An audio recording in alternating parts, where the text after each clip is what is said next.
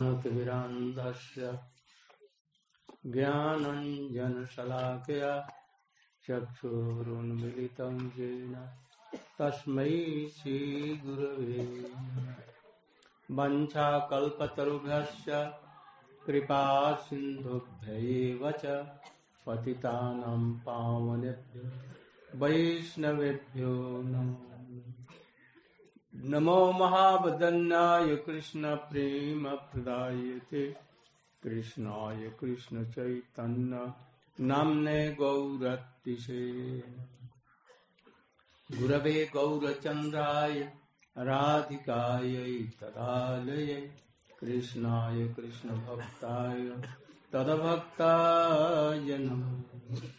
अङ्गश्यामलीं छटाभिरभितो मन्दे कृतेन्दीवरं जड्डञ्जागुडरोचि संविदधतं पट्टम्बरस्य बृन्दारण्यनिवासिनं हृदिलसद्दामाभिरामोदरं राधास्कन्दनिवेशितोज्ज्वलभुजं ध्यायें दामो तवैवास्मि तवैवास्मि न जीवामि तया विना इति विज्ञाय राधे। तन्नमाम चरण।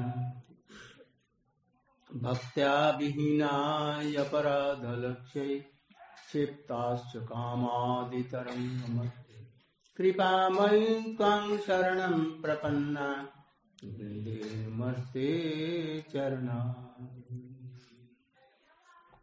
गुरु गौरांग की कृपा से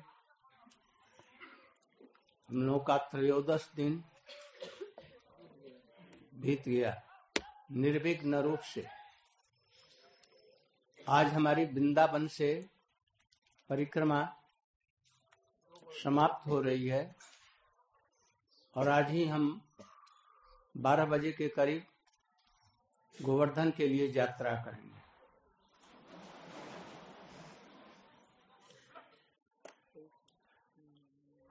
हम लोग पंचम साधन की व्याख्या कर रहे हैं शिल भक्ति विनोद ठाकुर का भजन रहस्य से। पहले दिन बतलाया, आई नंद तनुज किंकरम उसी में बतलाया कि सिद्ध देह का आभास होता है, इसके पहले नहीं। और इसी समय में कृष्ण उसकी प्रार्थना को सुनते हैं।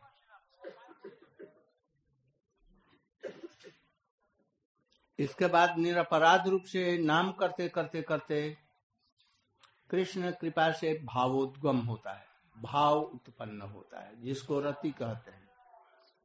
श्रीमद भागवत में इसका वर्णन किया गया है। श्रीमतांग स्वकथा, कृष्ण पुण्य श्रवण कीर्तन हृदयंतस्थो भद्राणि विधुनोत्सुहित सताम। नष्ट प्रायेषु अभद्रेषु। नित्यम भागवत सेवया। भगवत उत्तम श्लोके भक्तिर्भवती नैष्ठिकी। तदा रजस्तमो भावा। काम लोभादयश्च जे चेत एतै अनाविद्धम शीतम सत्य प्रसीद। ये सत्य प्रसीदति। यही है शुद्ध सत्व में अर्थात तो रति अवस्था में वो आ जाता है। श्री भक्त विनोद ठाकुर कहते हैं, कृष्ण का जस, श्रवण और कीर्तन दोनों ही पवित्र करने वाले यदि कोई कीर्तन करता है और यदि कोई श्रवण करता है, यहाँ तक कि अनुष्ठान करने वाला भी, उसको भी पवित्र करने वाला है। कृष्ण, यदि कृष्ण की कोई कथा सुनता है, विशेष करके दशम स्कंद वाली कथाएँ, और भी तो ठीक ही हैं, किंतु दशम स्कंद वाली, और उसे उत्तरोत्तर सख्य बात्सल्य और फिर मधुर रस की, रासलीला इत्यादि की कथाएँ सुनते हैं तो वो हृदय में आकर स्थित हो जाते हैं। और बंधु की भांति उसके हृदय में पहुंचकर यदि अनर्थ है तो समस्त अनर्थों को साफ़ कर देते हैं, क्योंकि वो सुहृद हैं सबके। श्रीमद भागवत और भक्त भागवतों के दोनों भागवत।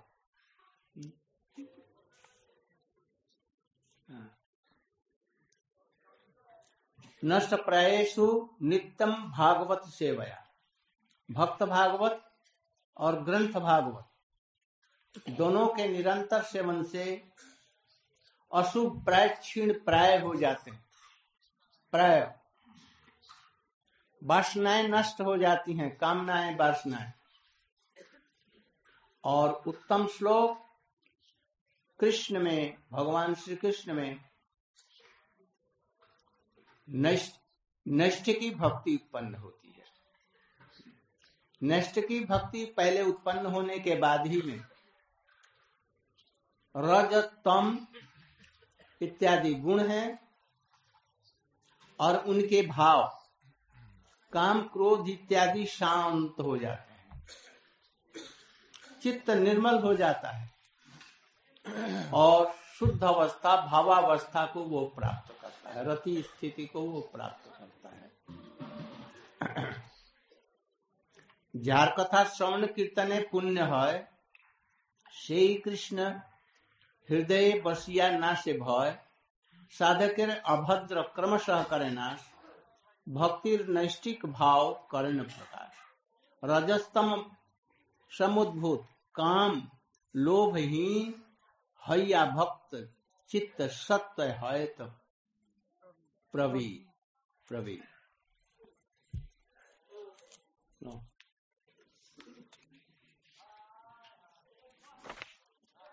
नहीं तो खड़ा उठा भजन रहस्य। निष्कपट रूप से श्री गुरु चरणों में आश्रय करने के पश्चात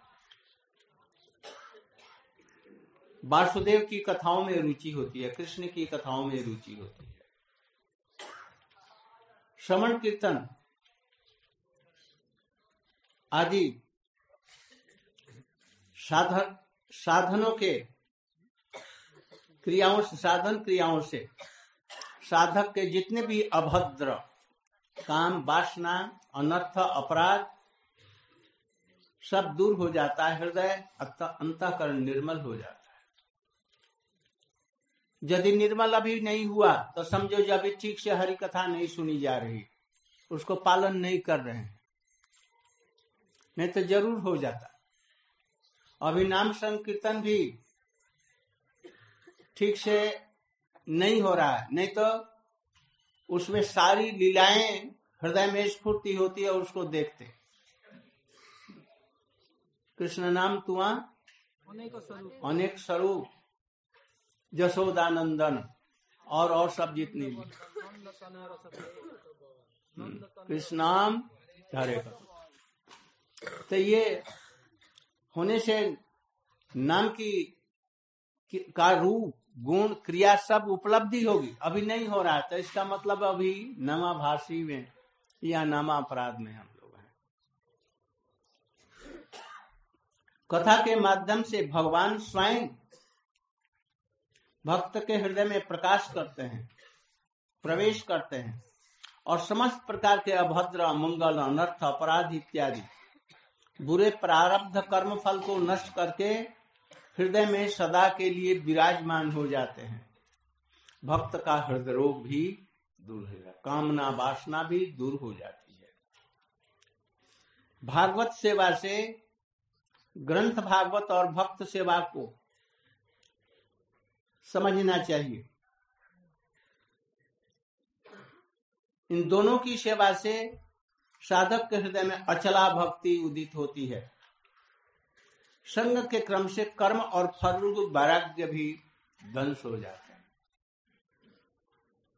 अभक्त, अर्थात मायावादी जो से संग की कुप्रवृत्ति जागृत नहीं होती। यदि जागृत होती है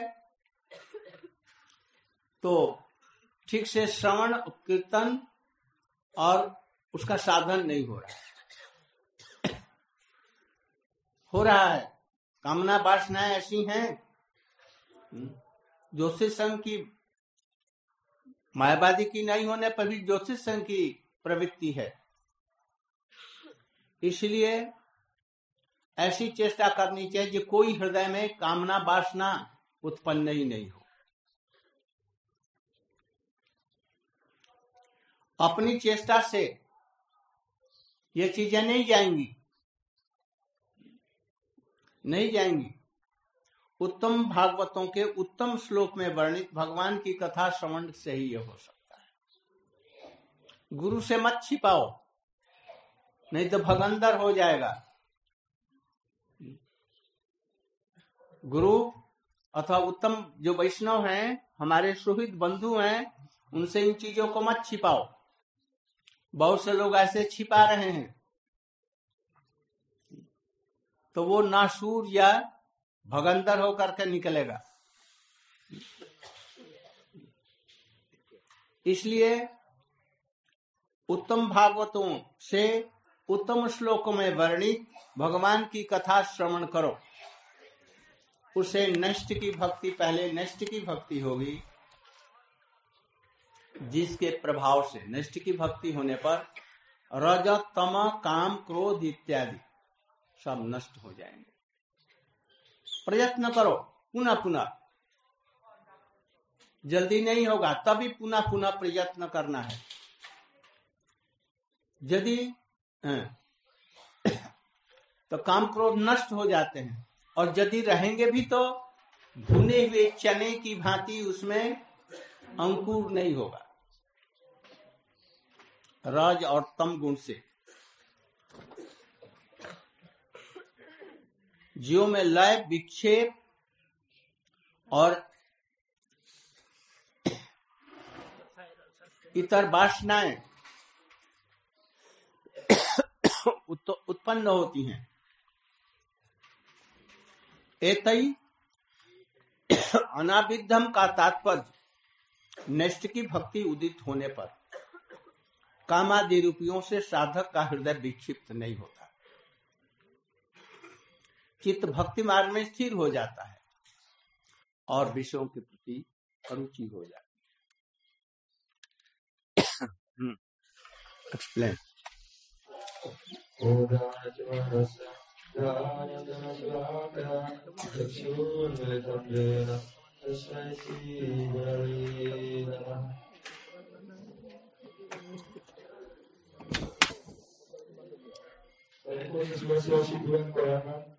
13 days were well uncovered and passed without any obstacle obstruction.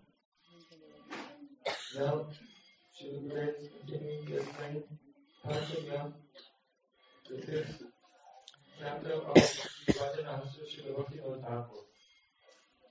Yesterday, Shilguraj explained the meaning of the fifth verse of Shikshastaka's Ainanda Januja Kirtana. What is the internal experience of the sadhak in this stage?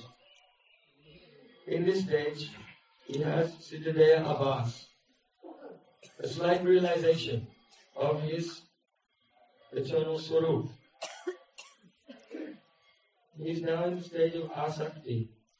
This realization of Siddhadeya will not come before the stage of Asakti. When the devotee comes to this stage, and he prays. He prays to Sri Krishna in a very humble mood. He offers grief-stricken prayers. At that time, Krishna hears the prayers of the devotee and his heart is melting. Now devotee is not committing any namaprad at all. And gradually by the mercy of Krishna, Bhav appears, Rati appears. So this process has been, has been described in Srimad Bhagavatam Srila Bhaktivinoda Thakur is quoting, Shrimvatam Swakata Krishna, Punya Shravana Kirtana, Vidyanta Surya Bhadrani, Vitunoti Suritsatam. Here,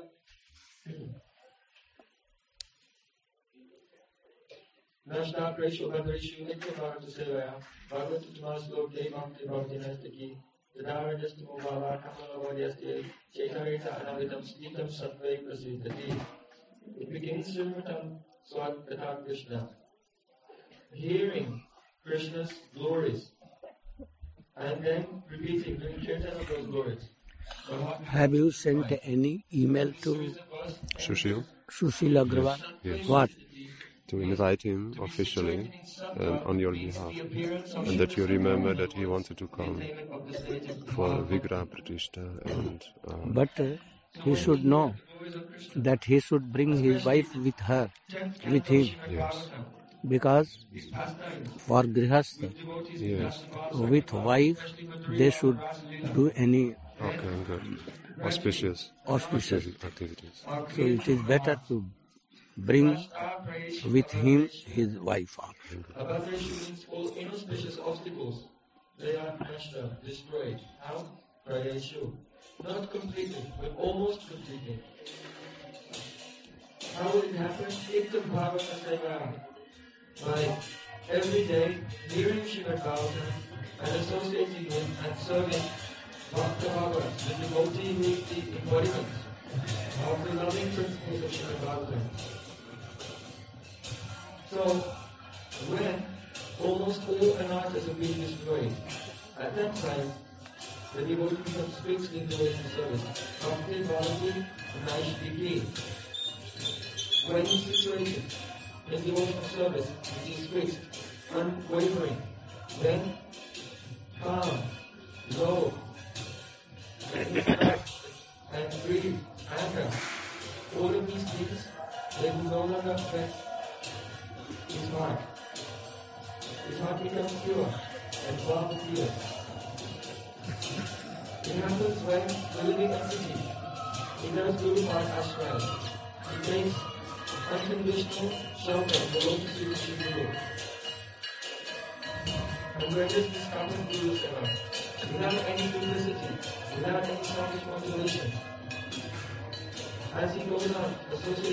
serving in way, he has the opportunity to hear and some taste in Vasudeva Katha, Krishna Katha awakens. His material desires begin to go. All offenses are gradually cleared. It should be understood if our attachment to this world and material desires are not leaving our heart, then we are not hearing properly and we are not associating properly. When his heart is purified, upon hearing the pastimes of Krishna, they'll manifest in his heart like a spurti. When he takes Harinam without any offense, Harinam Shiva Aneka the unlimited swarups of Harinam, Krishna and his various pastimes, they'll gradually be awakened within his heart. If there is no Nam And anarthas are being cleared, then the tendency for Sri Sangha and Mayavadi Sangha, the association of women and the association of impostors, will not awaken. It is not possible to overcome these obstacles by one's own endeavor. It is only possible by surrendering to Sadguru, hearing from Sadguru, rendering service to Sadguru. Otherwise, the heart will be riddled with so many defects. And one should not be duplicity and try to conceal these defects from Sri Guru. If one try to hide one's defects, it will be futile because one day surely they will come. So by hearing, gradually steady devotional service comes. One will have to make very hard endeavors for this also. You'll have to try very hard. If it will not come at once, again try. As he's gradually progressing, the effects of anartha will go away. And if something remains, if there's still uh, some anartha or desire in the heart, it will not be able to affect him. It will not produce fruit. It will be exactly like fried seeds. If you take seeds and plant them in the ground, they must grow. Where seeds have been fried, then they, they have no tendency to grow. It's impossible. So, Nasta Preshu Badreshu, when the anarthas is almost destroyed, but something is there. Yet what is there? When he's in Naistiki Bhakti, his bhakti is fixed and steady, and whatever is remaining cannot grow. In other words, it will not produce life, big shape. And another, uh, that laziness, distraction of mind, etc. At the time of hearing, chanting, and remembering. उस समय में भगवान के निकट ऐसी प्रार्थना होती है या भक्त लोग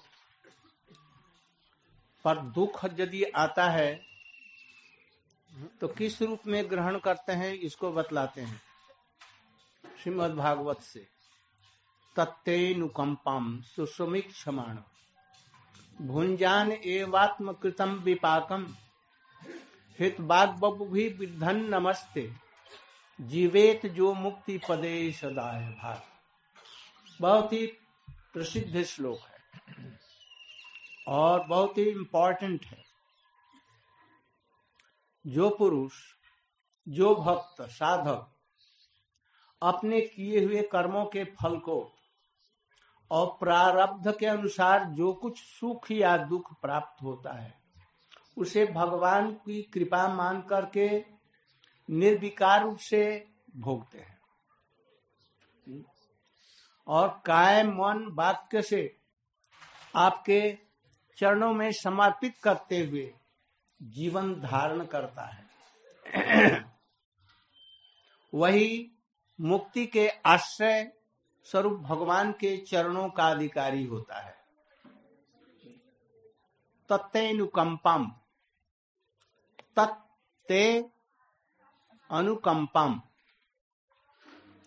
ब्रह्मा जी भगवान कृष्ण के चरण में प्रार्थना कर रहे हैं और साधकों के लिए शिक्षा दे रहे हैं। सुख या दुख इनकी प्राप्ति को भगवान की कृपा समझो। यदि दुख आया सुख आया तब तो, कोई बात नहीं। हमने किया। और यदि दुख आया तो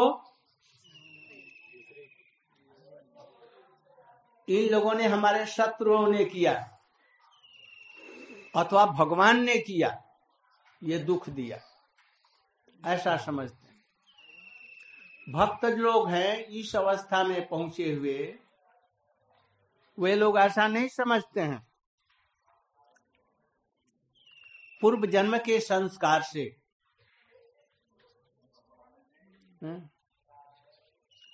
जो कुछ आया है, दुख या सुख, निर्विकार रूप से सहन करो और उसके लिए दूसरे को दोषी मत बतलाओ। ये हमारा शत्रु है, इसने हमें दुख दिया। वृथा रूप में उसे लड़ाई, झगड़ा, विवाद और मन खराब हो जाएगा। इसलिए तो ये दुख आता है तो अपने किए हुए कर्मों का फल मान लो। किंतु जो इससे भी उत्तम भक्त है, जरा, वो क्या समझते हैं? कि अब हमारे पापों का, अपराधों का अब समय खत्म हो गया। क्षय हो गए हैं। और भगवान भी कभी कभी साधकों के हृदय में उत्कंठा बढ़ाने के लिए ऐसा करते हैं। नाम आभास के द्वारा ही यदि सारे प्रकार के अपराध इत्यादि सब दूर हो जाते हैं तो इतनी उच्च स्थिति में पहुँचा हुआ, आसक्ति की स्थिति में पहुँचा हुआ साधक के हृदय में नहीं रह सकता। उनको दुख क्यों होता है? हरदास ठाकुर बाईस बाज़ार में मारे गए। क्यों? उनके पूर्व जन्मों का कर्म था। सीता जी को रावण ने चोरी कर लिया। तो उनके पूर्व जन्मों के कर्मों का फल मान लेंगे। अथवा उनको रावण ने चोरी कर लिया। रावण का दोष मानेंगे किसका दोष मानेंगे हाँ? रामचंद्र जी की ही इच्छा है, ऐसी लीला करेंगे, इसलिए रावण के हृदय में ऐसा कर करके ये सब कुछ कराया वो लोग नहीं कर सकते। और कभी कभी साधकों की उत्कंठा बढ़ाने के लिए करते हैं। उनका कर्म फल नहीं रहता। तो भी सृष्टि करके उनको दीनहीन बनाने के लिए दुख इत्यादि को प्रदान कर। द्रौपदी का पूर्व जन्म का कर्म फल नहीं था। वो भगवत इच्छा से ऐसा हुआ। और भक्त यदि ऐसे स्थिति वाले रहे, उनको भी। इसलिए अपने दुख का कारण किसी दूसरे शत्रु के ऊपर में न लगाओ। कोई उससे झगड़ा विवाद मत करो या उसके विरुद्ध में कुछ किसी से नालिश करो। अपने आप उसे सह लो। ऐसे व्यक्ति मुक्ति पद के दाय भाग होते हैं, उत्तराधिकारी होते हैं। अर्थात जिनके चरणों में मुक्ति है, वे भगवान, भक्ति और भगवत सेवा। तीनों। इनके उत्तराधिकारी होते हैं। डायरेक्ट रूप में भगवान की सेवा, भक्ति और भगवान। तीनों की चरणों में के वो उत्तराधिकारी होते हैं। यो, हम लोग प्राय दुख आने पर दूसरों के सिर पर मरते हैं। सीखो टॉलरेंस रखो, धैर्य रखो। हरिदास ठाकुर जी ने कभी भी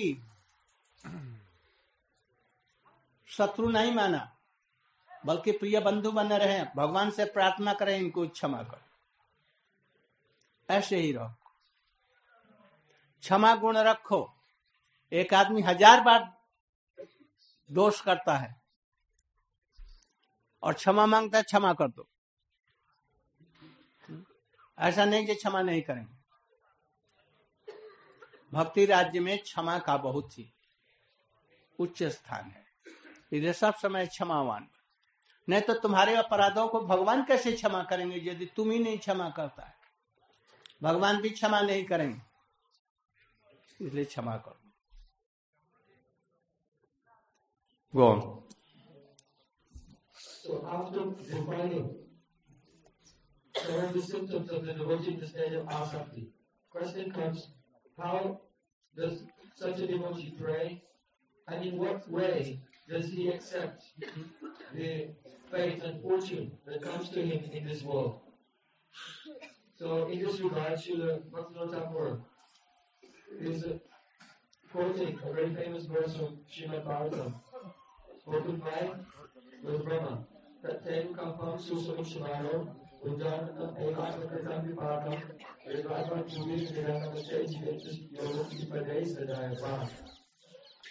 So, Lord Brahma, in this verse, he's saying, that person who he receives all types of happiness and all types of suffering, considering them to be the fruits of his own activities, karma. And he also thinks that this is coming by to him by the mercy of Bhagavan. And he accepts them all with his heart is nirvika, that means undisturbed. No transformation of his consciousness in the face of happiness and distress. And at the same time, he offers at the lotus feet of Krishna his body, his mind, and his words. That person is qualified to Umukti Pade, to attain the lotus feet of Sri Krishna. In the commentary, Srila Bhaktivinoda Thakur explains, Brahmaji is praying to Krishna in this verse, and through the medium of his prayer, is giving a teaching to all sadhaks. What is that teaching? Whatever happiness or distress is coming to us, we should think, this is Krishna's mercy. This is his direct kindness upon us. Otherwise, the devotee thinks these things are happening to me as a result of my own sinful activities and offenses performed previously. Sometimes Bhagavan, he makes some difficult condition for his devotee. Why? Because he wants to increase their mood of humility and he wants to increase their eagerness to meet with him and to serve him. So, practically speaking, Srila Gurudev said, this verse means that one should never think, this person is my enemy, and this person is giving me problems. Hmm? Why? Everything is coming by own karma file. If one will think that someone is my enemy and they're giving problems to me, what will happen? Then one will become involved in quarreling, one will become involved in so many controversies, and in this way, his opportunity to do bhajan will be completely ruined. We should know that simply by nama bhas, this, nama bhas, the semblance of the name, all types of karmas are destroyed. So how is it possible that in the stage of asakti, the devotee will have to undergo distress as a result of karma fall? We see many examples. Srila Haridas Thakur was beaten in 22 marketplaces. Can it be as a reaction for his previous activities? Quite impossible. Because he's chanting purely. He has no karma fall. We know, know that Sita Devi was stolen by Ravan. What was the cause? It cannot be karma fall. So what was the cause? Oh, it was the desire of Lord Ram for the purpose of performing some very special pastimes. We see that Draupadi was mm, abused in the assembly of the Kauravas. This was not the fruit of previous birth activities. Therefore, when distress comes to the devotee, he should not attribute the cause of his distress to others, but rather he should simply render service to Krishna and Krishna's devotees and consider everything to be their mercy. We should try to practice the quality of being tolerant and not blaming anyone else, I'm not seeing anyone else as our enemy, like Srila Haridas Thakur, who was beaten by the Muslims in 22 marketplaces, he never thought that those who were beating him were his enemies, but rather he forgave them, and he even prayed to Krishna uh, that Krishna should bestow mercy upon them. So Srila Gurudev commented that even if someone makes mistake or does something wrong or something against us 1,000 times, then what should we do? Still we should forgive them. Why? The very confidential meaning is that we have aparad. We are committing offenses. We are doing things wrong. And we pray to Krishna, please forgive us. But if ourselves, we have no feeling of forgiveness for others, then how will Krishna forgive us for our offenses? ऐसी स्थिति में पहुँचने पर पराशांति होती है। इत्युतांघ्रम भजतोनुवृत्त्या भक्ति विरक्ति भगवत प्रबोध भवंति वै भागवत राजन ततः परांग शांति उपैति साक्षात। इसी का परल और एक श्लोक है। याद है? भक्ति परेशानुभव, विरक्ति अन्यत्र चैस्त्रिक एक काल प्रपद्यमान यथाश्नुता सुपुष्ट अनुभाष एक ही तरह के श्लोक है। हे राजन भजतो नुवृत्या अभ्यास करता, पुनः पुनः पुनः कर नैरंतर्यमयी भक्ति के द्वारा अभ्यास के द्वारा। हम्म, जो करता है भगवान के चरणों का जो भजन करता है निरंतर अभ्यास के द्वारा उसके प्रति भक्ति प्रेमयी भक्ति विरक्ति संसार के प्रति वैराग्य और प्रबोध भगवत तत्व ज्ञान की स्फूर्ति होती है। ज़रूर होगा। भोजन करते हैं। परेश अनुभव नहीं हुआ। भगवत तत्व यदि नहीं ज्ञान हुआ, भक्ति नहीं हुई और वैराग्य नहीं हुआ तो सुनने में, करने में दोष है। ऐसा होने पर तत्व ज्ञान स्फूर्ति हो जाता है, जिसके फल स्वरूप वह परम शांति का अनुभव करता है। दूसरे श्लोक में भी गई। भक्ति परेश अनुभव विरक्ति चैक एक काल। एक ही काल में तीनों होगा ही। भजन जितना करेंगे, भक्ति, प्रेमा भक्ति तक वहाँ तक पहुंचेगी। और भगवत तत्व ज्ञान होगा।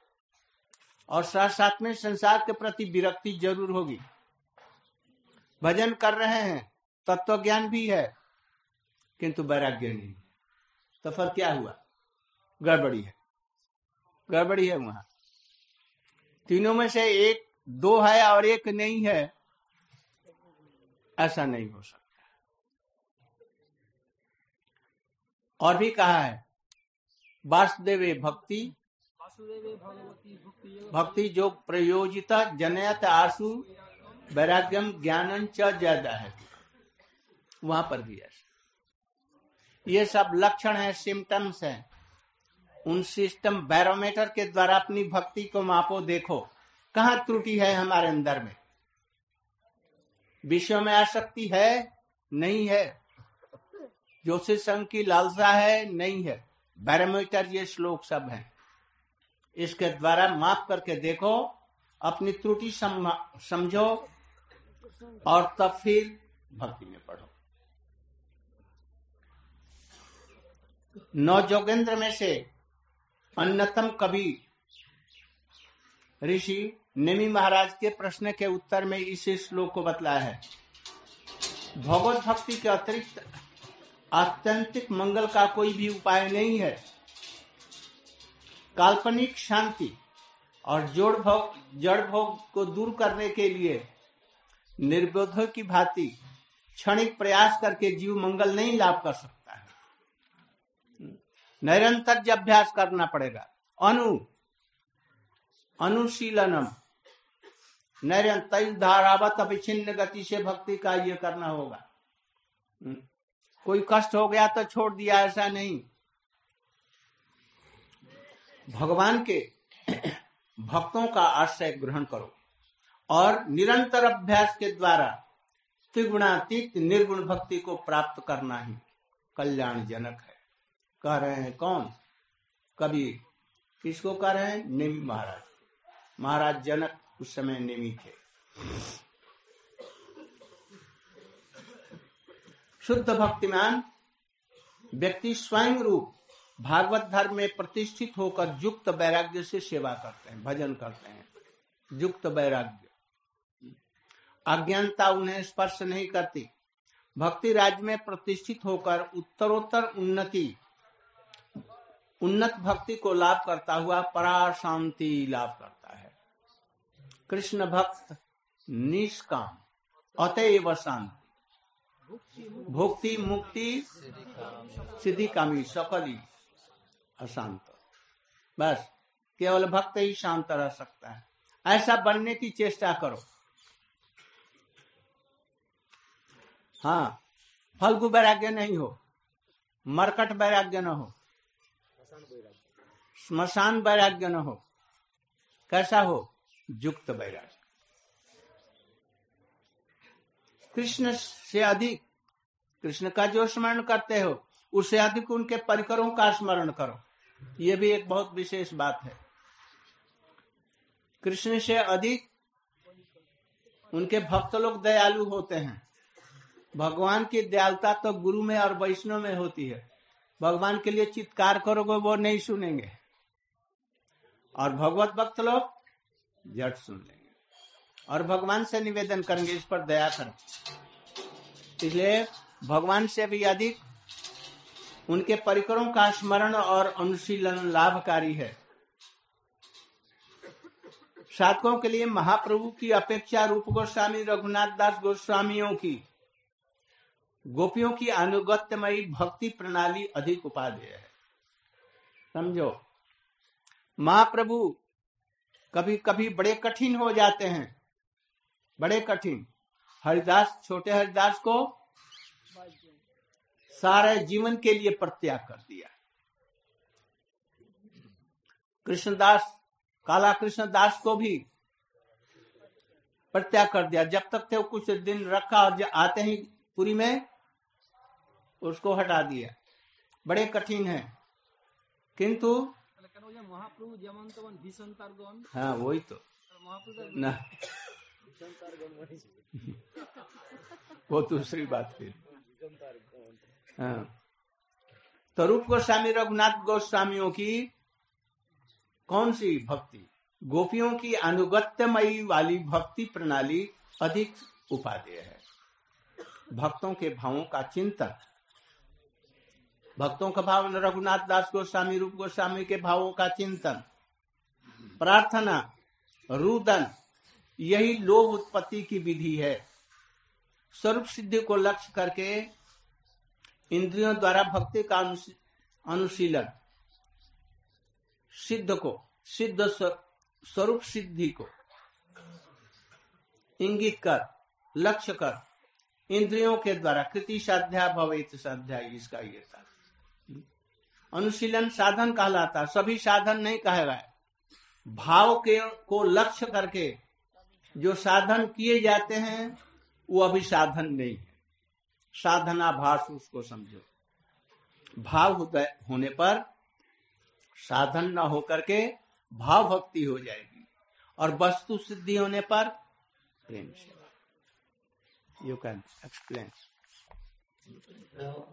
in the next verse, Srila Bhaktivinoda Thakur is continuing to present the symptoms of a person who has attained the stage of asakti.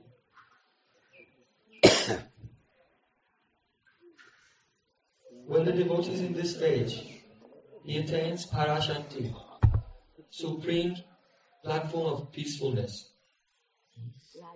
As stated in Srimad Bhagavatam,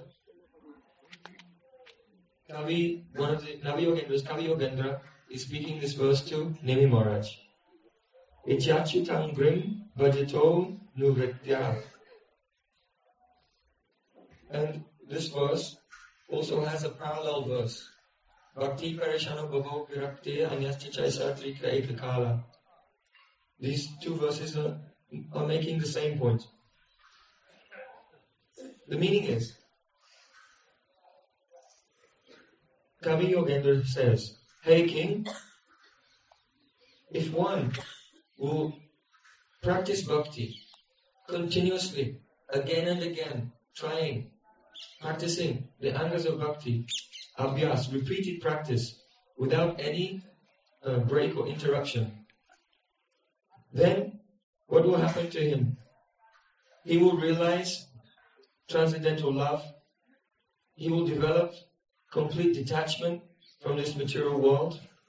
And within his heart, he will realize all types of Bhagavad Tattva. These three will come at the, at the same time they will come. And the fruit of attaining these three things is parashanti. He realizes supreme peacefulness.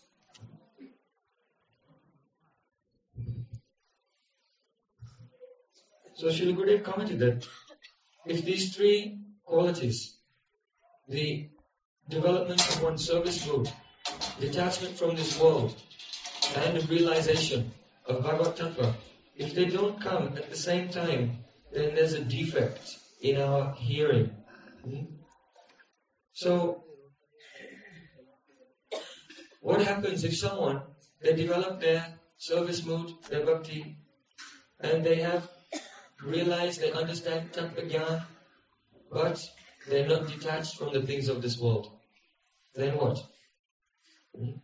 It means actually they have they don't have any of these qualities. This is only their imagination. Why? Because three will come at the same time.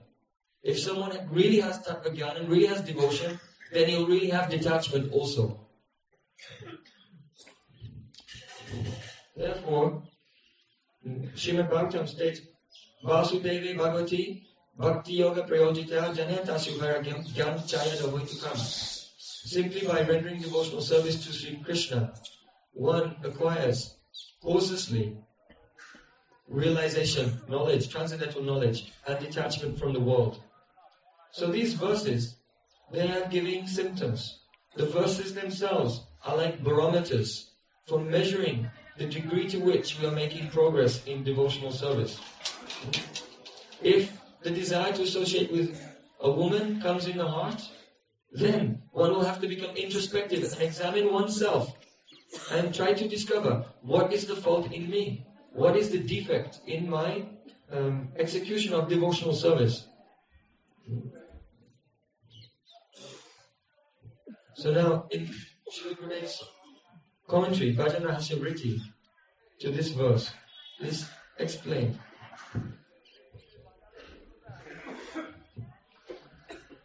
Kavi Yogendra is explaining to Nimi Maharaj in reply to one of his questions. He said that except for by the practice of bhakti to Bhagavan, there is no ultimate auspiciousness for the living entity. Imaginary peacefulness hmm, and trying to restrain oneself from mundane enjoyments hmm, as if one has become senseless. This will not bring about any auspiciousness whatsoever. Because these endeavors are temporary. One will not be fixed in such endeavors. So therefore, one should practice and make a hard endeavor to take shelter of Krishna's pure devotees. And only by this can one become attain Trigunatita Bhakti or devotional service which is uncontaminated by Sattva, and Tama, the three modes of material nature. For a person who is situated in pure bhakti, then he will practice yukta vairagya. It means appropriate renunciation. Seeing, not rejecting the things of this world, but seeing all the things of this world are related to Krishna and accepting them only uh, to the degree to which they are favorable for devotional service. Is called Yukta Vairagya. The person who is practicing Yukta Vairagya cannot be touched even slightly by ignorance. when one is gradually advancing in devotional service and comes to this stage of asakti, he attains complete peacefulness. It is attained especially by taking shelter of the pure devotees. To hear about and to remember and to follow the example set by Krishna's pure devotees is more beneficial than to uh, to hear, chant, and remember and follow Sri Krishna. We see that sometimes Sri Chaitanya Mahaprabhu, he was very harsh, he was very strict. For example, for a, a small mistake on the part of Chota Haridas, Chaitanya Mahaprabhu rejected him and refused to see him ever again for the rest of his life. We also see that Kala Krishna Das, he became entangled with some gypsy ladies. And what did Mahaprabhu do? When he returned to Puri, he sent him to Navadvip and, did, and gave up his association. So we see that sometimes for a small defect, Chaitanya Mahaprabhu, he would um, apparently reject someone, at least externally. But the devotees, they're very kind. So, there's more benefit in following the pranali, the methods of devotion, the teachings, and cultivating the remembrance of Srila Rupa Goswami, Srila Raghunath Das Goswami, and the other associates of Chaitanya Mahaprabhu, than even Sri Chaitanya Mahaprabhu himself. So, therefore, the method is to remember the moods of the devotees of Chaitanya Mahaprabhu, to meditate upon their moods, to pray and to weep, following in, in their moods. And in this way, the greed will be awakened within the heart. When all the senses are engaged in hearing and chanting, and remembering in this way, but with the intention of attaining Swarup Siddhi, all of one's activities have a specific intention behind them. What is that? and must realize my eternal constitutional spiritual body, which is suitable for rendering service to Radha and Krishna. So when hearing, chanting and remembering is undertaken with this specific objective, only then is it called sadhana. Many devotees are hearing, chanting and remembering, but all are not doing sadhana because the aim and objective is not bhav. In the stage of bhav, swarup siddhi comes. When one has attained realization of his siddha deha, then gradually, gradually, he will attain prema seva and he will attain vastu siddhi, that means entrance into the eternal pastimes of Radha and Krishna. This is the process. आज बाल भोग की व्यवस्था नहीं है। आज जल खाने की कोई व्यवस्था नहीं है। No management of breakfast today और prasadam is ready will serve at about eleven ten ten और अपने अपने सामानों को लेकर के बस स्टैंड तक ले आना, बस तक ले आना पड़ेगा। अभी जा करके अपने अपने सामान जो बस से जाएँगे, बसों के पास रख करके ऊपर में चढ़ा देंगे। अभी नहीं, दस बजे तक।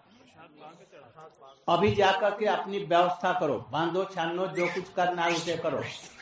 You should make ready your luggages so that at ten you should bring all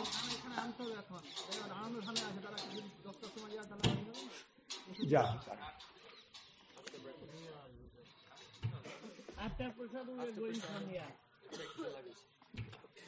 आप तो prasad before that should bring at 12 we will definitely leave this place बारह बजे के बाद में हम लोग प्रतीक्षा नहीं करेंगे जो जाना चाहेगा वो बारह बजे से बारह बजे तक देखेंगे कोई आ गया तो ठीक है और नहीं तो हमारी बस चली जाएगी इसलिए बारह बजे तक